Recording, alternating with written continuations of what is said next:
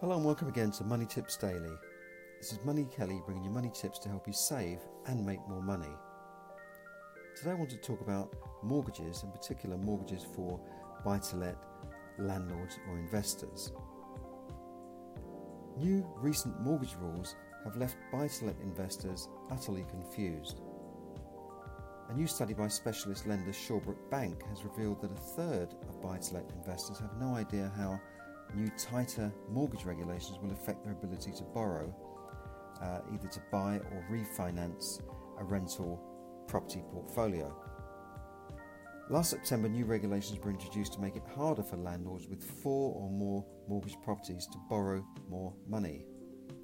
The new regulations are designed to prevent irresponsible lending and introduce, uh, for the first time, interest rate stress testing on buy to let mortgages mortgage lenders will now review the landlord's entire existing portfolio before considering any new application. Now, this could have a massive impact on landlords uh, with more than four properties who are now deemed as portfolio investors, especially if they're running the business on tight or narrow margins, where, say, the rent barely covers the mortgages. Shawbrook's survey of brokers discovered that 28% of their clients were completely unaware of the rules, and 61% said they didn't understand fully how it would impact their ability to borrow. Now, this all comes on top of recent tax hikes on landlords currently being phased in. So, a lot of landlords are going to find in the next few years that they will be paying more tax uh, and they will lose tax relief on the uh, interest that they're currently enjoying.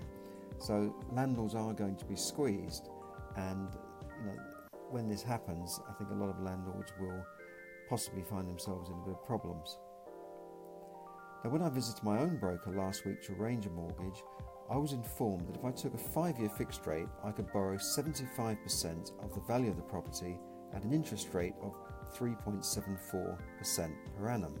Now, I thought, well, that's not great.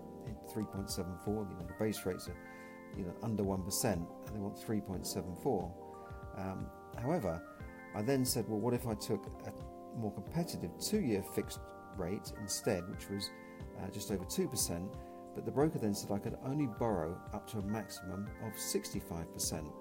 In other words, I have to find 10% more in deposit. Now, with interest rates expected to increase over the next few years, lenders obviously feel more comfortable if if investors borrow on a longer term fixed rate.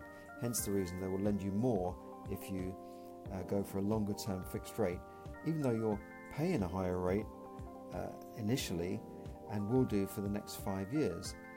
Uh, there are also severe penalties if you try and change that rate within five years, and the, the fee on that was um, nearly £3,000, so not a great deal.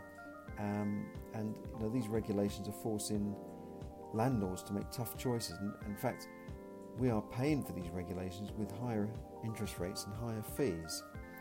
Um, I, personally think it's overkill because, you know, even if you did uh, pay, uh, you know, a two-year fixed rate, even if after two years you would have to switch, I don't think rates would have gone up that much.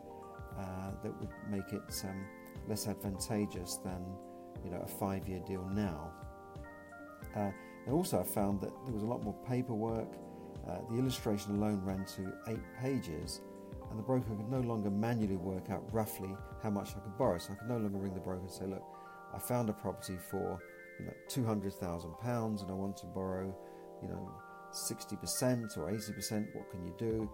There's no way he could he could work that out. He'd have to put all the information into the computer, and then the, the illustrations would, you know, be fed out to him. Now, surprisingly, it's also more difficult to obtain a mortgage for a limited company. Now, I say surprising because lenders have known for quite some time that it's, it, is, it has become more tax advantageous to buy properties within a limited company. This is because uh, the, the interest rates, the, the tax changes affect people with uh, a mortgage in their own name and not in a limited company. So I'm rather surprised that mainstream lenders have not reacted or introduced products for the limited company market, since I, I, I would thought thought that most investors now will be buying through a limited company. It's left to more specialist uh, lenders um, to, who, who generally do charge a higher rate and charge higher fees as well. But the high street banks are, are not being very helpful at all. I think sometimes they call these lenders like challenger lenders. Um, so I think if you're planning to buy any investment property or refinance you, and need a mortgage, uh, you really need to take advice from an independent financial advisor before you start your search because otherwise you're, you're just going to find maybe that you're not going to be able to borrow as much as you thought or it's going to cost you more money than you thought.